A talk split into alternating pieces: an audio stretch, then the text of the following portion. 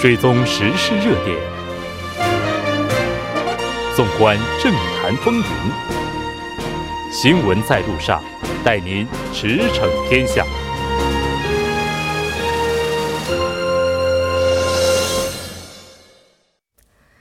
欢迎回来，这里是正在为您直播的 TBS EFM 调频一零点三新闻在路上。在接下来的第四部节目当中，将为您带来此时此刻主要新闻聚焦分析以及百家谈。那在此时此刻主要新闻之前，我们先来关注一下两条公告。TBS 台庆二十九周年特别节目《多情多彩 Living Color》呢，会在六月十一号，也就是明天晚上的六点到八点钟，在宏大步行街广场舞台举行。您可以乘坐地铁到弘毅大入口站下车，从九号出口出来就可以了。在现场的时候，主持人呢是由张玉安、亚历山大以及央柱为大家带来中文以及英文的双。语主持，我们在这里还要告诉您的是，现场您可以看到 Trimnut S Pentit Nada 以及 Kilagram 为大家带来的精彩演出。我们也期待六月十一号的晚上六点到八点，在台庆多情多彩节目的现场和您相约。那您也可以在 YouTube 上搜 YouTube 上搜索 TBS EFM 观看现场的视频直播。那在这里还要提醒您的是，明天晚上的六点到八。点钟，我们新闻在路上是停播一天。除此之外，我们再来关注一下新闻在路上台庆二十九周年的特别节目。那在台庆的这一期间呢，我们将在六月份的中午时事讨论会节目当中为大家带来在韩外国人养生篇。已经播出的六月七号的这期节目带大家讨论的是国民健康保险制度是否合理。那六月十四号为大家带来的是外国人永久居住权制度频繁变更问题根源在哪？哪里？六月二十一号是外国人家庭儿童福利现住所基本权何以保障？六月二十八号是外籍务工雇佣许可制度不断引发争论，废止或保留。那当然，我们的特别节目也期待您的参与。那接下来来关注一下这一时段的广告。您的参与，我们的动力。参与我们的节目，您可以通过手机短信的方式发送短信至井号幺零幺三，每条短信收取五十韩元的通信费用。您也可以登录我们的官网 tbs 点首尔点 kr 收听更多回放。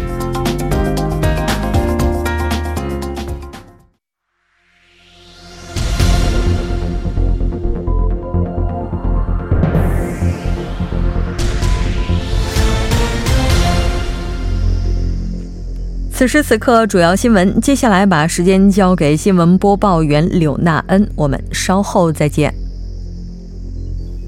下面是本时段新闻：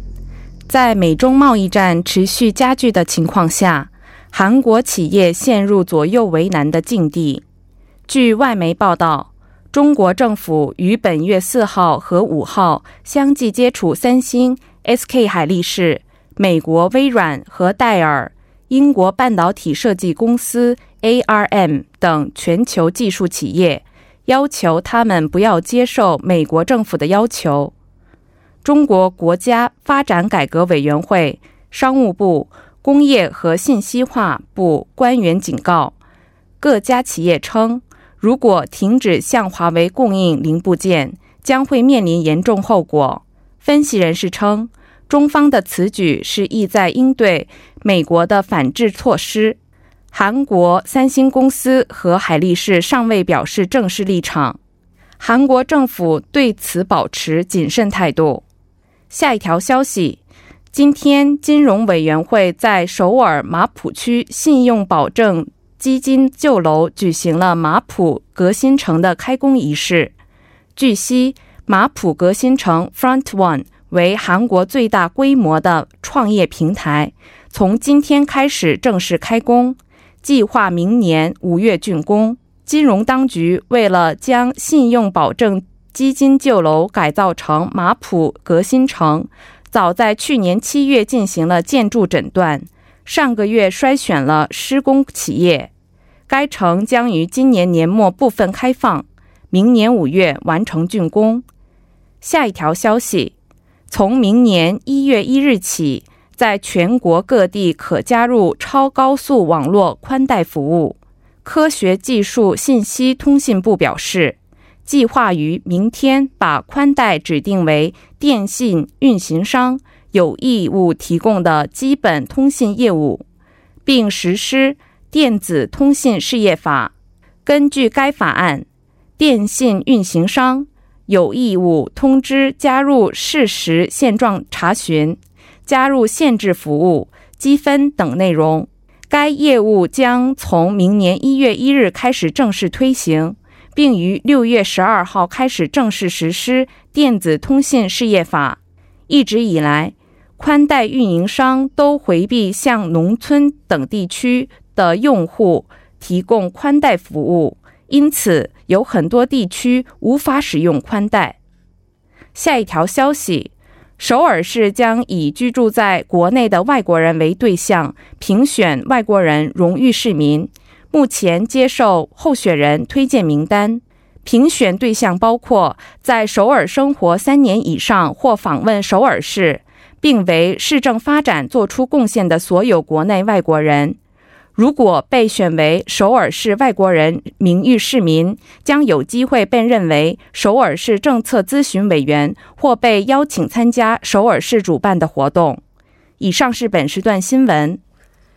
接下来马上为您带来我们今天这一时段的聚焦分析。中美贸易战，我们看到，应该说韩国也是遭了池鱼之殃哈，韩企也是目前这个境况非常尴尬。继二十财长会议呢，美。是这个，我们看到呢，也是表示说，中美贸易战它可能会引发经济危机，这可能性也是存在的。那我们今天就邀请到了来自韩国外国语大学经营大学院的肖树峰教授，来为大家来进一步的进行解读。肖教授，你好。啊，穆里你好，大家晚上好。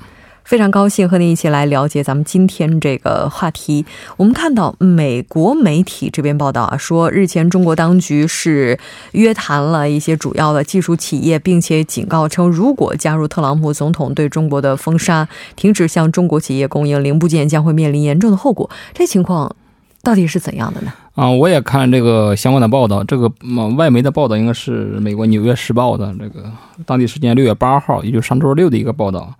嗯，这个报道吧不是很长，里面主要说了这个中国国家发改委这个相关部门的一些负责人啊，邀请了这个周二和周三啊，上周二、周三邀请了来自美国、英国和韩国的一些啊，就是 IT 业界的这种巨头们一块做了一个见面会。嗯，啊，在这个会议会议上呢，就是说中方表示了一种态度，就是说啊，希望这些科技公司呢不要配合美国总统特朗普啊政府对中国公司的这些禁令要求。嗯，否则呢可能会面临一些严重的后果啊！这是表达了这种态度，啊，当然其其中呢，美国的微软呢、戴尔，还有这个英国的 ARM，还有韩国的三星、SK 海力士啊，啊，据说这些公司都参加了这次见面会。嗯，啊，不过《纽约时报》里也提到了，这些所谓的公司目前都没有发表过一些。啊，对这个消息还有内容呢，没有发表过任何的评论，所以这这是一个这个报道的这个这个来源啊。对，呃，我们看到目前韩国媒体这边是表示啊，韩国的外交消息人士在今天证实了。美国媒体报道，中国政府就是和这些外国企业的一些负责人这个进行会面，这个是属实的。那但是在中国政府在进行约谈的时候，是否基于警告这个方面呢？这个目前我们看到并没有官方的一些证实啊。韩国政府也表示，这个密切关注有关的情况，那正在和中方就各种问题进行沟通。那如果像三星、海力士这样的企业，那它加入了。呃，美国的封杀行动的话，接下来会有怎样的一些后果呢？其实刚才这个警告不警告，这个不是这这不是很不是很重要。就是说，我们也谈过，就是有一点非常明确的，就是最近中国上个上个月底吧，中国就是说要这制定这个不可靠这个实体清单制度，这是一个非常这个确切的消消息。而且这个前两天，中国商务部的负责人也专门谈了哪些企业可能会被哪些行为会被列入这个清单。呃，主要是就是违背市场规则，违背这个契约精神，出于非商业的目的对中国企业啊进行断供或者封锁，呃，然后给这个中国的企业的一些合法这个权益造成一些损害，或者危害了中国的国家安全或者社会的一些公共这个这些权这个利益的这种企业，可能被列入这个清单。那从这个标准来看的话，其实如果像假如的话，像三星啊、电子还有海思凯、SK 海力士。啊，就响应美国的禁令，对中国企业进行一些一些产品啊，这个这个零部件方面的断供或者封杀的话，嗯，那肯定会被有有可能被列入这种被被对登上这个黑名单的。嗯，对于这个嗯登上不可靠这个实这个实体名单之后，中国就就会给那个有有这个充分的理由，根据中国的一些，比如说对外贸易法啊，还有这个中国反垄断法呀这些法律，还有一些。啊，法律法规还有行政规章制度，就就可以对这些列入这登上这个名单的企业进行必要的这种制裁。嗯，我们说包括一些这个市场信誉啊，还有这种可能都会受到影响。包括在中国的销售、产品销售啊，还有中国投资啊，以及包括在中国进口一些比较这个重要的一些紧缺的这种啊这个产品或者能源的话，这个资源都会受到限制。嗯，我们说，尤其这个三星这个电子在中国的销售，这个份额占到其销售额的大约四分之一。这个 S 凯力士，海力士一半的销售可能大约都都来自中国市场。所以说，我感觉这两家企业不可不太可能这个会轻而易举的这个响应美国的这种禁令啊，那因为是这个损害确实是很大的，嗯，而且是非常危险的一个，嗯。在上个月三十一号的时候，中国商务部呢就将把停止向中国企业供货或严重侵害中国权企业正当权益的外企列入了不可靠实体清单。刚刚教授您也提到了，那我们看到韩媒这边就说哈，如果像三星啊等等这些韩国企业，它响应了特朗普政府的要求，向华为这个断供。这个就是像华为这个断供零部件就不再供应的话，哈，有可能会被中方拉黑制裁，这个可能性有多大？而且这个刚才是我们说了，这种四种行为已经非常明确了，你违背契约精神，不是出于商业非处理非商业目的进对中国企业进行无故的这种无端的进行封杀或者断供。这是没有没有任何的理由的话，这肯定是要上这个名单的，这是非常明确的。嗯，啊，这种可能性是非常大的啊。嗯，也非常明确了已经。其实对于韩国，就目前这个立场来讲，也是非常尴尬的。咱们咱们也提到了，那现在企业方就他们的立场怎么样呢？啊，据我了解，这个目前的这些韩国企业都没有发表过任何的这种啊正式立场。啊，不过有一点啊，我们说，在这个中美贸易摩擦这个出现一种恶化的这种苗头的情况之下，韩国企业的日子肯定是不好过。这个立场说，可能随时有可能会陷入一种，嗯，这个两难，这个就困境，陷入一种两难困境的这种地步的这种可能性是比较大的，随时有可能这种可能性。嗯，所以说这个在中美贸易这个摩擦解决不不解决不了的情况之下，韩国企业很难独善其身。但是有一点，企业是归于企业的行为，企业应该根据市场的行为，不应该受到啊多过多的一些政治方面的影响。这个企业应该是明确的啊，就是作为市场经济，市场经济的话，这个企就不应该受到这个政治方面的影响。企业应该有自主的啊，他们自己的这个自主性的这种啊这个。决定这种一些一些战略，还有一些做出决定的这独立的一种权利是是有的，应该是。对，咱们之前在节目当中也提到说，中美贸易战的话，对于中国来讲，现在能出的牌其实不多了。在能出的牌当中，有一张是稀土。那现在就有分析说，哈，如果这个贸易战继续不断升级，中国打出稀土牌的概率也是有的。这个可能性有多大呢？其实中美双方这个所剩的这个牌都不是很多了啊。啊，我们说。呃，中国其实打不到这个牌，没有明确的一个说法，但是已经多次表示，如果你拿着在中国进口的一些，呃，进进进口的东西来制造这种电子产品，然后反过来打压中国企业，这个是谁都看着都不会高兴的。这个，呃，稀土也一样，比如说你拿着中国进口，在通过中国进口的稀土来制造一些电子产品，还有科技产品，反而来打击像中国华为这样的企业来说。嗯，这个肯定是是肯定是不乐意看到，而且是不允许的啊。所以说，呃，中国目前还没有打这种牌，可能都在等这个 G 二十啊，这个峰会双方会不会见面，然后见面的这种情况怎么样，都在留留留有余地。嗯，不过这个我们说稀土的它战略意义，还有这种这个其实它的这个意战略价值和意义都是越来越凸显的。现在很多的这种。产业都离不开稀土资源，尤其这种呃科技领域，还有一些电子设备的制造，是更的更加的重要。所以说，中国而且这个稀土的这个呃，产量非常大，而且是这个出口大国和生产大国，所以尤其美国，包括美国在内一些西方国家，全球都在依靠中国的这种稀土出口，所以这个需求非常大。不到万不得已，中国也不会进行这个这方面的一些呃限制。嗯，但是你如果中国最后把中国逼到也是没有退路的情况下，中国。呃，哪打出这个稀土牌的可能性进行反制美国，这种可能性是也是存在的啊。我们是可能吉尔什峰会，大家见不见面？见面之后谈的这个情况怎么样？可能是，而这美国也在吉尔什峰会之后会有什么大的举动？中国也会相应的反制措施。到时候我们可能可以比较明确一点。嗯，那我们看到现在数据显示，稀土战其实已经开始了。今天是六月十号，中国海关总署在官网上发布了一个统计数据，说中国五月份稀土的出口环比下降。百分之十六，一到五月份，它的出口是同比下降了百分之七点二。呃，这个是下降，这我们也也从多多种角度去分析这个下降的原因，是不是中国方面进行了限制，还是这个市场的需求啊在变化？我们这个应该这个应该应该仔细的分析，也不能说这个是啊中国的出口减少了，就是中国进行限制了，这个不能说过早的下结论。这个嗯。那可能还是需要一些时间去对这个数据进行具体的分析哈。那九号的话，这个日本福冈刚刚这个二十国集团财长会议是落幕了。那我们看到在会上的话，各国财长也都是非常担忧啊，说现在这个中美之间的贸易战，它有可能会引发经这个经济危机。对我们说，这个通过这个媒体的报道，就是说这个吉尔什。啊，这个财长啊进行这个会议期间啊，都在发表不同的这种忧虑，就是现在全球经济面临那个下滑的风险，这个是非常大，而且这个这个贸易纠纷呢，还有一些地缘政治风险都在升级，所以说呢，呼吁各各国呢，能采取一个统一行动来这个应对啊这种风险。嗯，不过在这个。最后的这种，我看了这个部长声明这个公告当中是没有承认这个中美贸易摩擦加剧给全球经济带来的这种负面影响。各这可能是美国的反对是嗯比较强烈，在正式的这种声明当中，这个文报当中没有加入一些啊，比如说反反对这个贸易保护主义啊，比如美国不愿意看到的字眼是是比较删去了。嗯，但是有一点就是在在说，现在是美国的这种关税大棒是不光是挥向中国，欧盟啊、印度都在挥，所以说这个二十国这个财长在这个会议期间啊，通过正式、非正式的场合表达这种对贸易摩擦这种这种带来的危给全球经济带来的危害这种忧虑是啊，应该这种表达的应该是比较多的，这是肯定的，应该是。是的。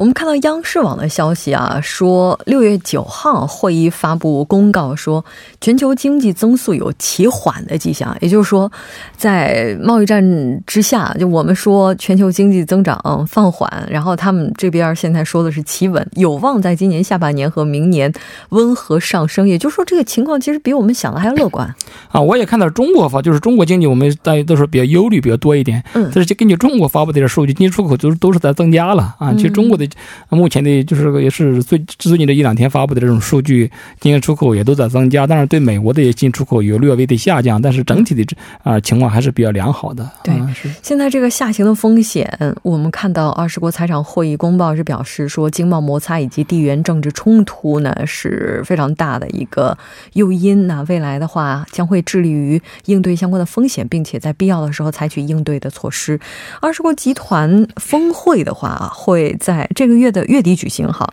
那届时的话，这个中美之间的首脑会谈也是时隔从去年十二月哈，然后到六月份也是时隔了六七个月是再次会面。对，那双方现在也都是期待，就是特别是随着这个时间不断的临近，就更希望各方的首脑能够坐下来就这个事情去谈一谈，那就是能出来点成果的概率有多大呢？啊，特朗普本人是多次这个对这个这个月末的这种吉尔什中美首脑会谈是表示期待，啊，也认为能够可能成为一次有效的会谈。但是中方，我看到这个新闻，这个外交部的发言人还没有正式的这种这个信息信息进行发布。呃，但是有一点就是中国是一直在说，就欢迎随时进行通过谈判来解决这贸易摩擦，但是呢，啊，一定要平等。啊，互利啊，这个相互尊重啊。但是，所以说，像美国一直现在是强调的说，我我要占更多的便宜，嗯，所以说这个这种比较这个有一种。霸凌的这种态度，想多占这个便宜的这种想法，如果不改变的话，双方达达成这种取得进展的可能性是比较小的。但是，既然双方都有这种意愿，我们也期待双方能够坐下来，通过相互平等的、尊重的一种一种原则啊进行会谈。对，毕竟上一次的话见面之后是有所缓和的，这次的话哪怕没有达成根本性的协议，我们也希望它能够有一个暂时性的缓和，哈，让双方能够喘口气儿。非常感谢肖教授，那我们下期再见。大家下次再见。接下来关注一下这一时段的路况、交通以及气象信息。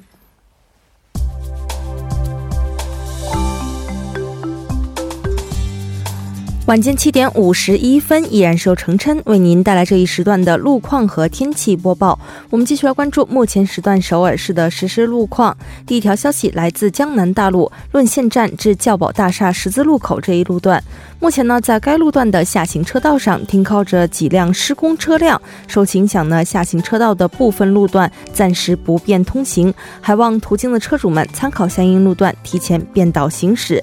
好，接下来是在白帆路孔德五岔路口至大兴站这一路段。那在二十分钟之前停靠在该路段五车道上的故障车辆，目前故障问题已经得到了完善的解决，五车道呢也恢复了正常通行。好，最后我们再来关注一下天气。由于大气不稳定的影响，中青南道和庆南内陆等地区在明天的凌晨至上午时段还会出现小到中雨。不过，本轮的降雨过程呢，只会延续到明天的下午为止。从本周三开始，全国多数地区的炎热模式将会重新启动。好，我们来看城市天气预报：首尔晴，十五度到二十六度。好的，以上就是今天这一时段的天气与路况信息。祝您一路顺畅，平安回家。我们下期再见。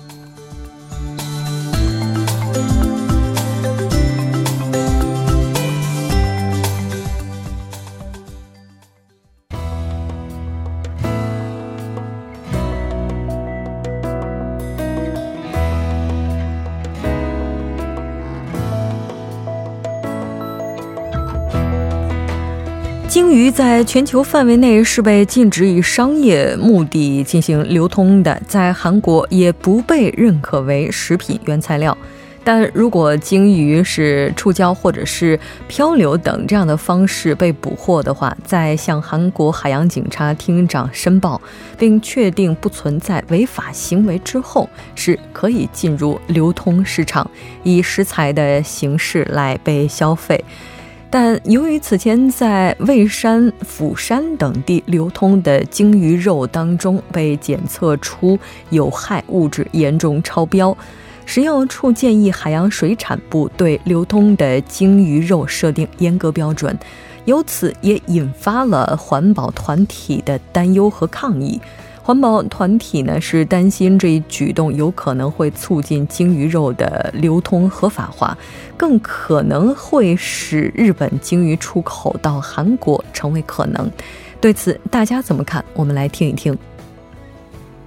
你好，我是在韩国一家名为《韩国故事》的旅游新闻社工作的记者林丽云。今天阅读了有关日本金鱼肉食品认证的争议。本人的意见是不能理解，人类在能够选择的食品那么多样化的情况下，为什么一定要是金鱼呢？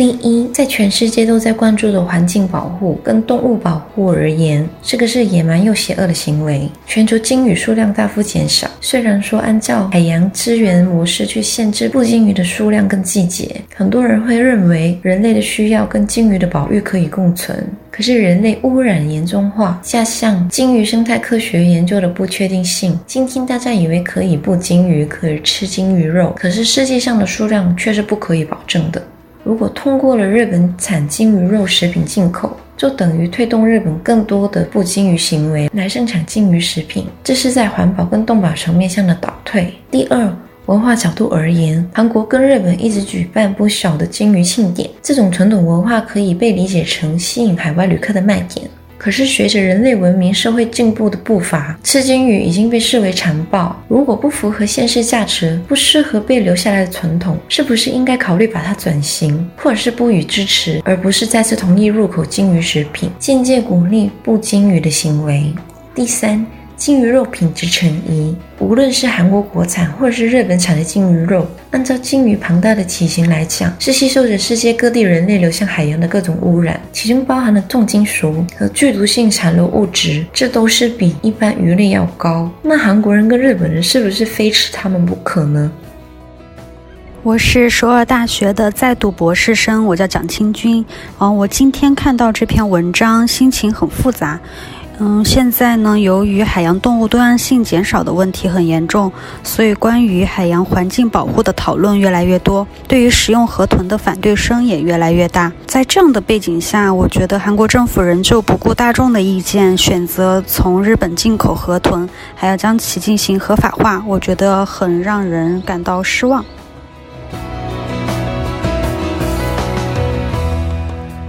其实这个问题最核心的部分，应该还是在于没有买卖就没有伤害。那到这里，我们今天的节目就是这些了。栏目监制韩道润，责任编辑董爱颖、张一娜，感谢您的收听。那再次，我们这个诚挚的邀请大家在明天的六点到八点收听、收看，或者是前往现场来支持我们多情多彩 TBS 台庆二十九周年特别节目。那新闻在路上栏目，我们在后天晚上同一时间不见不散。